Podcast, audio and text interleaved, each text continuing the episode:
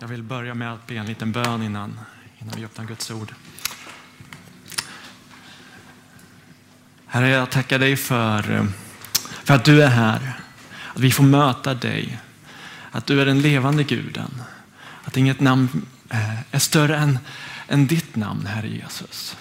Att vi får upphöja dig och tillbe dig den här dagen liksom alla andra dagar tillsammans med alla de heliga på hela vår jord, Herre. Jag ber att du är med var och en av oss som är med i den här församlingen, Herre. Oavsett om vi sitter här i, här, eh, här i Pingstkyrkan eller sitter framför en dator Herre, och, eller en tv och tittar. Jag ber att din heliga Ande får röra vid var och en av oss, Herre. I ditt namn ber jag. Amen. Eh, god morgon. Jag heter Jakob Rudenstrand eh, som nämndes tidigare. Eh, Eh, många av er kanske inte känner igen mig eller känner mig. Eh, faktum är att det faktiskt är nästan på dagen som jag och min fru och våra, våra barn flyttade hit till Sollentuna. Vi flyttade hit den 15 januari 2020 och började därefter gå här i Pingstkyrkan. Och eh, så vet vi alla hur det gick. Jag vill inte säga att det liksom finns något samband med att vi började gå här och corona slog till, men man blir lite, så, lite konspiratoriskt. Men vi, eh, vi fick ju dela gemenskapen på, på avstånd med många av er. Då. Eh, jag kan bara säga en sak, eh, cellgrupper, joina en cellgrupp. det är en väldigt bra, bra grej om man vill fortsätta ha gemenskap när man måste göra det i en mindre grupp. Ehm, jag ska alltså tala utifrån Apostlagärningarna 4, en text som har betytt väldigt mycket för mig under Eh, den här tiden då jag har arbetat med en ny bok om religionsfrihet. Jag jobbar till vardags eh, för Svenska Evangeliska Alliansen, vilket är en ungefär en tankesmedja där vi erbjuder resurser och argument och analyser för församlingar runt om, runt om i Sverige. Och religionsfriheten det är en av de frågorna som vi arbetar som mest med och som jag har fokuserat och grottat ner mig i under de senaste tio åren. Och, eh, eh det, det, det, är det här ämnet som, som eh, eh jag skulle tala lite grann kring utifrån Apostlagärningarna 4 och den första församlingens kamp för religionsfrihet. Förra veckan så talade ju David lite grann om hur Jesus kallade lärjungarna och för, för att följa honom och ta del av hans undervisning eh, och föra vidare eh, hans undervisning och eh, hans liv. De anslöt sig till så kallad, man kan kalla det liksom King Jesus College. Eh, och nu ska vi titta på det tillfälle där de har examinerats från den här utbildningen. Och det är första gången som de möter motstånd. Man kan nästan säga att det är ungefär som en disputation om man nu begränsat sig till högskolesammanhang och så. Men det var lite mera tuffare motståndare än så. Det var då de började möta förföljelse. Först några, några ord om varför just det här ämnet är så aktuellt. Runt om i vår värld, jag är säker på att många av er känner till det, så förföljs kristna för sin tro på Jesus. Vi sjöng eh, tidigare, inget annat namn än Jesus Kristus. Och det är på grund av detta som våra syskon runt om i världen förföljs. För att de bekänner sig till inget annat namn än Jesus Kristus. Eh, det finns gedigen forskning och statistik som pekar på att, att kristna är den mest förföljda gruppen i hela världen. Ehm, och eh, vi har ju precis firat jul och julen brukar vara den, den tid eh, då vi liksom i väst tänker att ja, det är en tid av frid och fröjd och gemenskap och glädje. Men i länder som Nigeria så har det varit förföljelse av kristna, blodiga förföljelser av kristna nästan varje jul sedan 2010. Tänk det, tio, mer än tio års tid. I Indien under, det här, under det här, den här julen så har hindunationalister attackerat eh, gudstjänster och julfiranden, har rivit ner statyer och och eh, vandaliserat kyrkor och eh, misshandlat kristna. Så det, det, det, är en, det, är en, det är en tydlig verklighet. Eh, jag sitter också i, i styrelsen för Open Doors Sverige och eh, Open Doors kommer under den här veckan att släppa sin, eh, sin lista över de länder där kristna förföljs som värst. Så varför, också, varför då tala om det här i Sverige? Vi lever ju i ett fritt land och det är sant. Samtidigt så Eh, förekommer det uttalanden från politiker om att ja, men, håll din tro för dig själv. Religion ska vara en privatsak. För inte in kristen tro i debatten. Och, och det, det, det, är någonting som är eh, eh väldigt återkommande i, i Sverige. Och det är väldigt eh, naivt skulle jag vilja säga att, att, liksom, att eh, tona ner behovet av religionsfrihet även i Sverige. I år firar vi 70 år sedan det blev tillåtet att kliva ur statskyrkan utan att behöva gå in i ett annat eh, religiöst samfund. Så Eh, svensk religionsfrihet har inte många år på nacken och vi känner säkert till att det var väckelserörelserna som drev på demokratin här i Sverige i sin kamp mot konvertikelplakat och rätten att få, att, att få döpa människor på sin egen trosbekännelse. Hur hanterade då den första församlingen detta? Jo, vi ska titta på eh, Apostlagärningarna kapitel 4.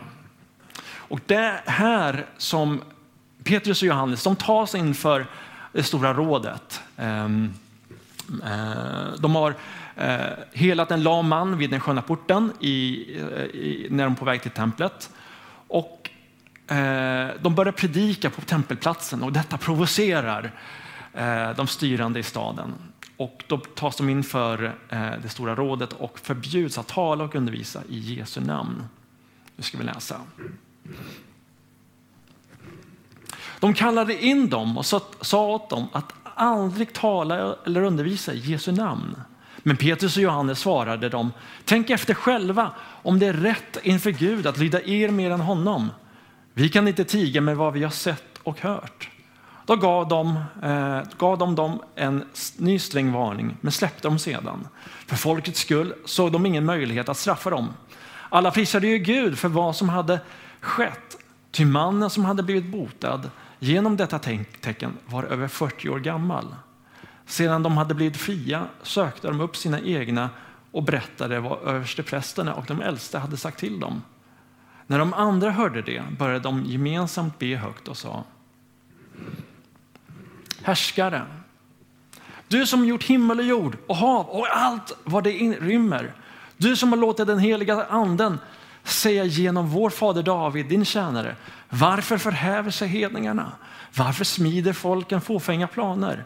Jordens kungar träder fram och förstarna gaddar sig samman mot Herren och hans morde. Ja, de har verkligen gaddat sig samman här i denna stad mot din helige tjänare eh, eh, Jesus som du har smort. Herodes och Pontius Pilatus, hedningarna och Israels folk. Alla har de gjort vad din makt och ditt beslut hade förutbestämt. Se nu hur de hotar oss, Herre, och ge dina tjänare frimodighet att förkunna ditt ord. Sträck ut din hand och bota de sjuka. Låt tecken och under ske genom din helige tjänare Jesu namn. När de hade slutat be skakade marken där de var samlade. Alla fylldes av den helige anden och förkunnade frimodigt Guds ord. Amen. Detta är alltså efter pingstdagen. Många människor har tagit emot budskapet om Jesus Kristus och låtit döpa sig. Församlingen växer och det är nu församlingen som sagt möter motstånd.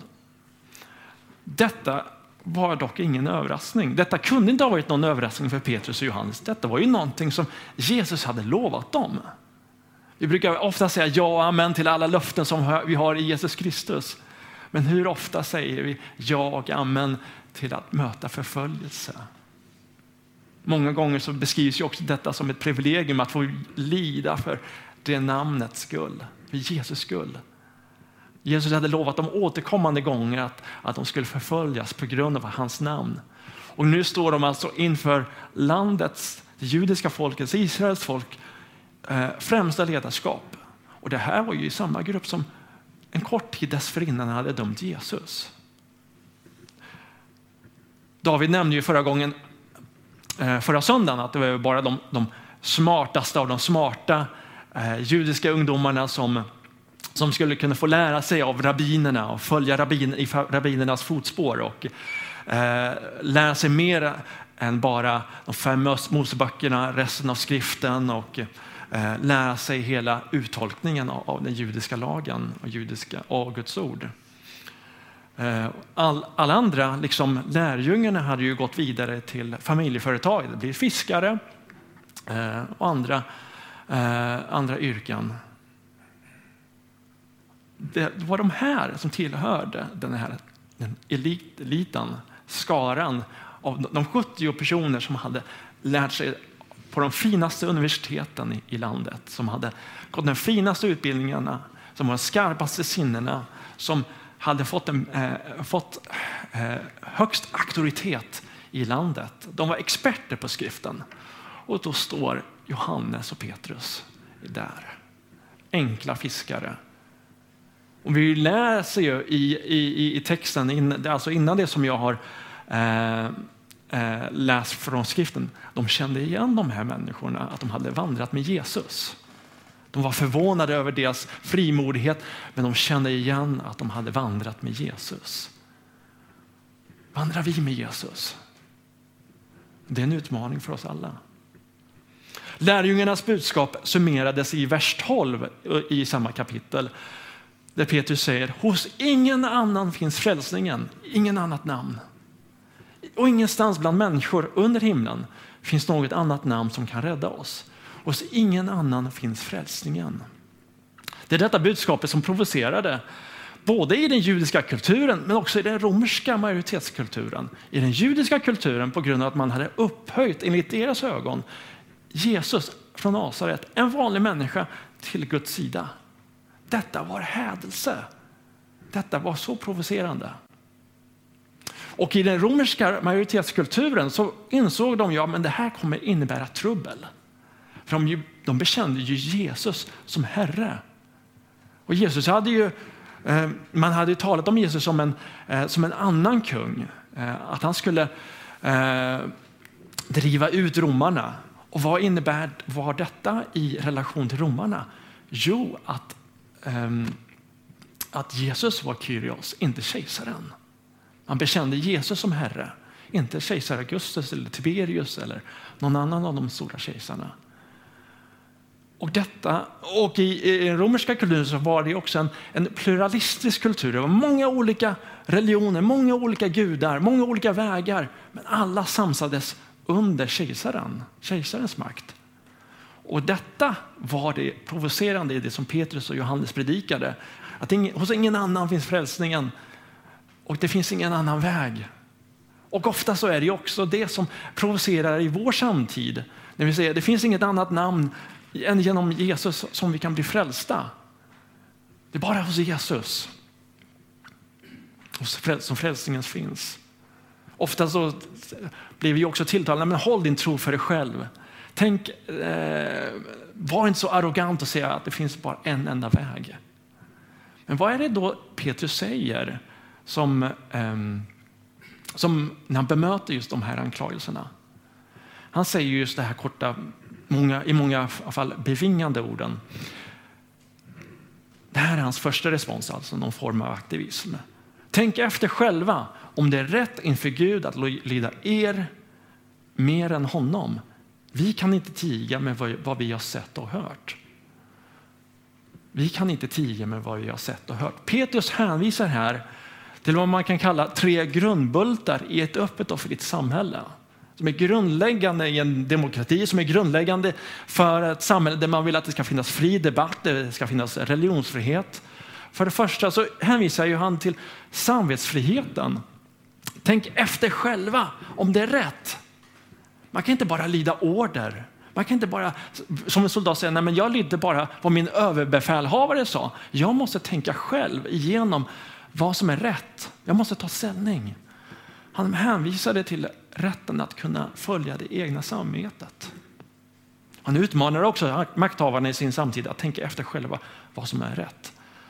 Han hänvisade till, till religionsfriheten, hans, hans anspråk att kunna tala utifrån vad han upplevde var rätt och riktigt, rätt och sant. Det var religiöst motiverat var överbevisade. De var överbevisade om att det var Gud som hade uppenbarat sig i Jesus Kristus genom att uppväcka honom från de döda. Och då kan inte staten, diktatorn, kejsaren, politiker, religiösa ledare kräva förbehållslydnad. då måste man lyda Gud mer än människor. Då måste det finnas religionsfrihet. Och han hänvisade också till yttrandefriheten. Vi kan inte tiga med vad vi har sett och hört. Människor måste fritt få kommunicera sin tro, även om det är en falsk tro. Även om det är fel. För att, för att eh, det är bara sanningen som kan göra oss fria. Och sanningen kan inte föras fram med svärdet, utan det måste talas. Det är Guds ord som är vårt svärd som kristna. Det är genom Guds ord som människor blir frälsta, som människor blir befriade. De blev ju, lärjungarna blev ju eh, ändå tillsagda, de fick inte religionsfrihet, men de eh, hävdade, framhärdade i sin rätt att kunna tala fritt. Men eh, ledarna de släppte dem fria, men blev efterhand ännu mer irriterade.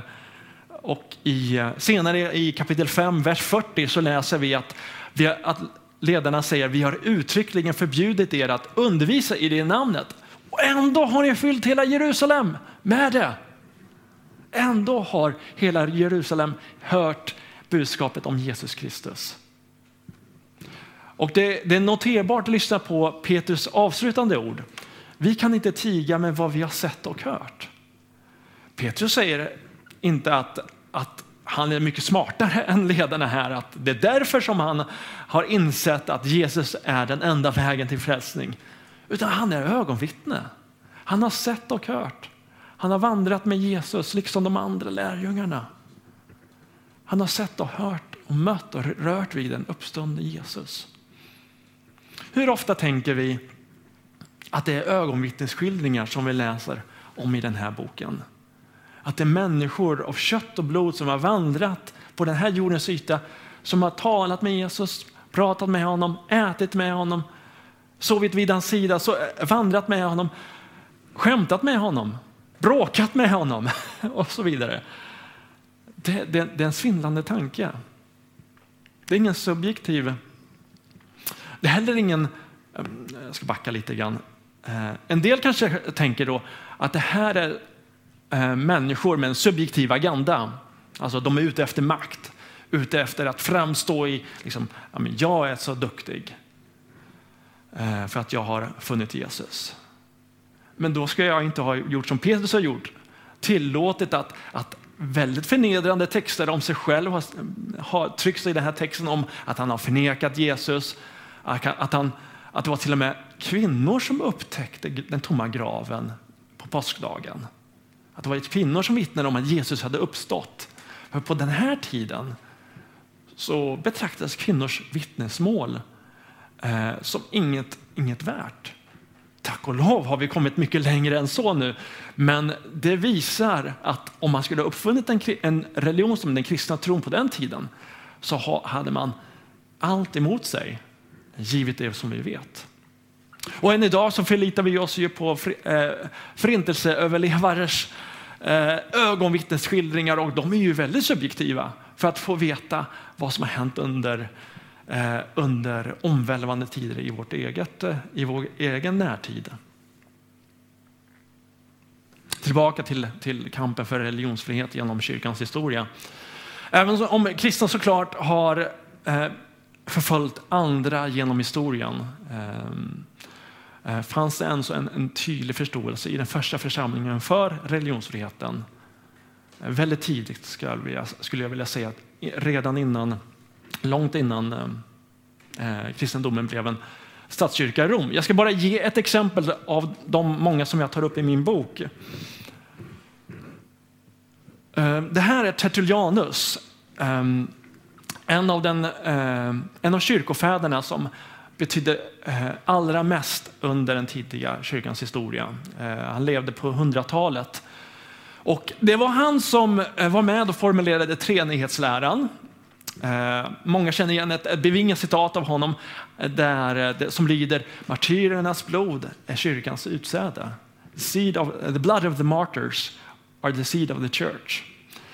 Han var en av de så kallade apologeterna som försvarade och förklarade den kristna tron i relation till statsmakten och andra eh, konkurrerande trosuppfattningar på den här tiden. I en av hans tidiga texter så skriver han om religionsfrihet. Låt den ene dyrka Gud medan den andra dyrkar Jupiter. Låt den ene bönfallande sträcka sina händer mot himlen medan den andra vänder sig till Fides, alltså trohetens gudinna.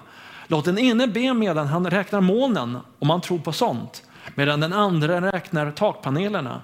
Låt den ena överlåta sitt liv och sin Gud, medan den andra överlåter sig till en get. Han är ganska så vass och satirisk i sina texter. Att beröva människor deras religionsfrihet handlar också om att kränka religionen. Man förbjuder den fria tillbedjan av gudom så att jag inte får tillbe den jag vill. Istället tvingas jag tillbe den jag inte vill. Men inte ens en människa önskar ta emot motvillig tillbedjan. Det här är första gången som begreppet religionsfrihet nämns i historien. Alltså det tidigaste. Ska vi säga, Libertas religionis. Och som jag sa så, så eh, har ju kristna genom historien förföljt andra, andra kristna men också andra människor av andra trosuppfattningar. Ska, man ska absolut inte sticka under stolen med det. Men det finns mycket gott som tyder på motsatsen genom århundraden. Att, Eh, där det vi till och med ser i, vår egen, i vårt eget land, där det var väckelserörelserna som kämpade för religionsfrihet och drev på demokratiutvecklingen.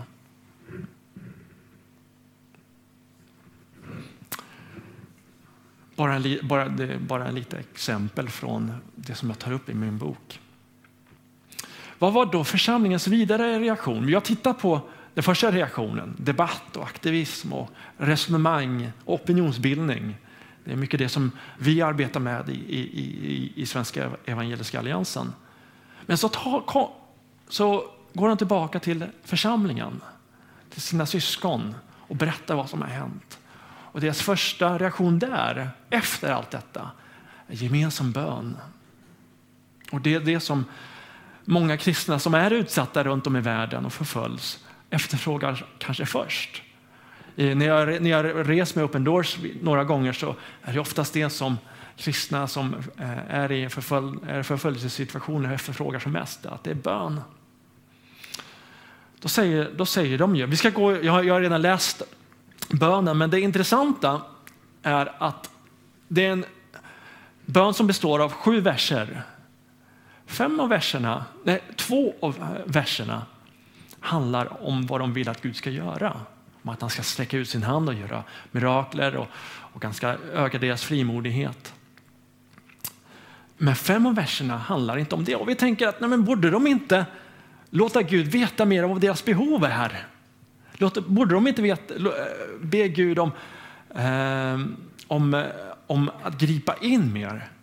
Utan det är en, men, men det är en bön om vad vem Gud är.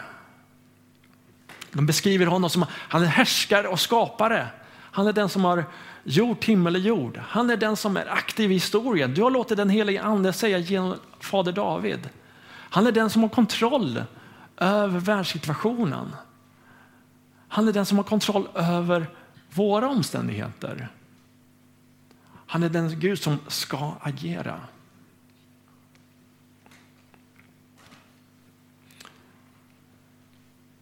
Och det här är kanske inte, man kanske tänker, men varför ber de ut allt det här? Det är inte för Guds skull, utan det är för deras skull. De behöver påminna sig dagligen nästan om att det är Gud som har all makt. Om att han är den som har eh, förutsagt allting. Det är den som han har kontroll över hela situationen. Han är den som har eh, all makt. Att även om eh, jordens tyranner och mäktiga härskare försöker begränsa evangeliet så är Gud inte överraskad. De kan inte hindra hans vilja från att ske. Han vet om allt detta. Och det är detta vi behöver påminna oss om många gånger. Om att Gud är den som har kontroll. Vi behöver också höra vem Jesus är. De, de identifierar Jesus inte, främst, inte här som en rabbin utan som härskare, herre. På engelska översättningen så står det att han är sovereign, att han är suverän, att han över alla de här omständigheterna. De påminner sig om att han är samma Gud som har agerat genom hela Israels historia. Det är han som har befriat Israels barn från Egypten. Han är den som har varit med Israels barn i, i exilen i Babylon. Han är den som kommer vara med dem hela tiden. När man läser Uppenbarelseboken som är en, en fantastisk bok och fantastisk tröst för många människor, i, för många troende i förföljelsesituationer. Vad är då den första eh, syn som Johannes ser? Jo, det är Jesus som sitter på tronen. Det är Jesus som är Herre.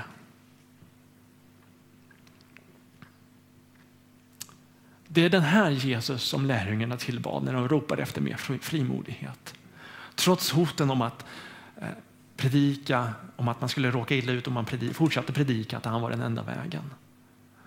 Det var den Jesus som de trodde på när de, ledarna skulle vilja begränsa deras frimodighet att, att, att eh, i hans namn utföra under. Det är den Jesus vi tillber. Och de bad inte om att Jesus skulle ta bort dem från de svåra omständigheterna, de, de två sista verserna, utan att de skulle få mer frimodighet, att Gud skulle utföra mirakler, att Gud skulle sträcka ut sin starka hand. Mitt i bönen så, så, så, så åkallar de ju två saltarkapitel, Saltaren 2 och Saltaren 146. Så jag vill verkligen uppmuntra dig när du kommer hem att läsa de här kapitlerna från Saltaren, Saltaren 2 och 146 stryker verkligen under Guds allmakt och hans trofasthet oavsett situation. Han är den som vi ska sätta vår tillit till. Och de pekar på att vi inte ska sätta vår främsta tillit till förstar, till stater, till politiker, till ledare, utan till Jesus Kristus.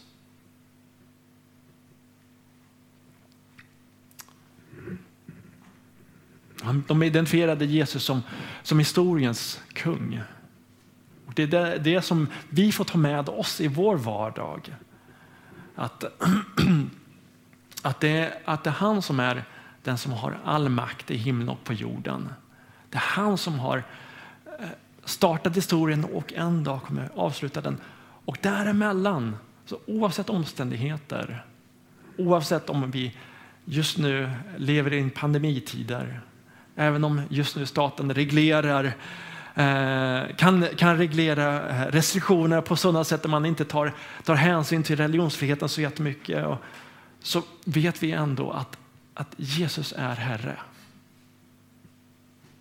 Om du lever, lever i en situation där du möter motstånd, där du, du möter press på din tro, om du möter eh, omständigheter där, där du uppmuntras eller uppmanas och förmanas att hålla tyst med din tro vill jag uppmuntra dig att stå fast i Jesu namn. Gud är på din sida och han har all makt. Låt oss be. Herre, vi, vi vill överlåta oss till dig. Liksom eh, den första församlingen när de bad att, att du är härskare, att du är Herre, att du är den som har all makt i himlen och på jorden. Att vi får kasta oss på dig, i dina starka armar och förundras av dig och beundra dig och upphöja dig för du har all makt. Att oavsett omständigheter genom historien så är det du som har byggt din kyrka. Det är du som bygger din församling. Oavsett om det är i, i förtryckande stater eller förföljelsesituationer eller länder där, där det finns mycket frestelser. Så är det du som har sagt att att eh, du bygger din kyrka och dödens portar kommer inte att övervinna den. Vi tackar dig Herre för att vi får bekänna dig som, som kung, som Herre och att med en enda röst säga att hos inget annan finns frälsning än hos dig Jesus Kristus. Amen.